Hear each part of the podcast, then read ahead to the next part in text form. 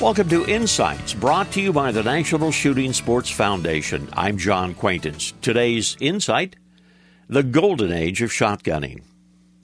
If you hunted upland game between, say, 1875 and 1914 in the U.S., you were experiencing what is called the golden age of shotgunning.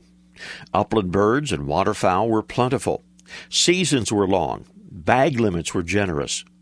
Before World War I, the shotgun was an item that was prized by many who owned one and by many who wanted to own one.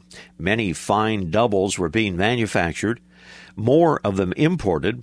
They had names like Ithaca, Parker, Purdey. Chances are they had Damascus barrels, and chances are those barrels were at least 30 inches long. That prized double might have been a 10 gauge if it was early, or a 12 gauge if it was built after the turn of the century. Double guns, it's the way it was during the golden age of shotgunning in the U.S. This reminder, visit us on the web at nssf.org/insights. Lots of information about the shooting sports, as well as a chance to win a $500 shopping spree in the NSSF 50th anniversary sweepstakes. This is John Quaintance.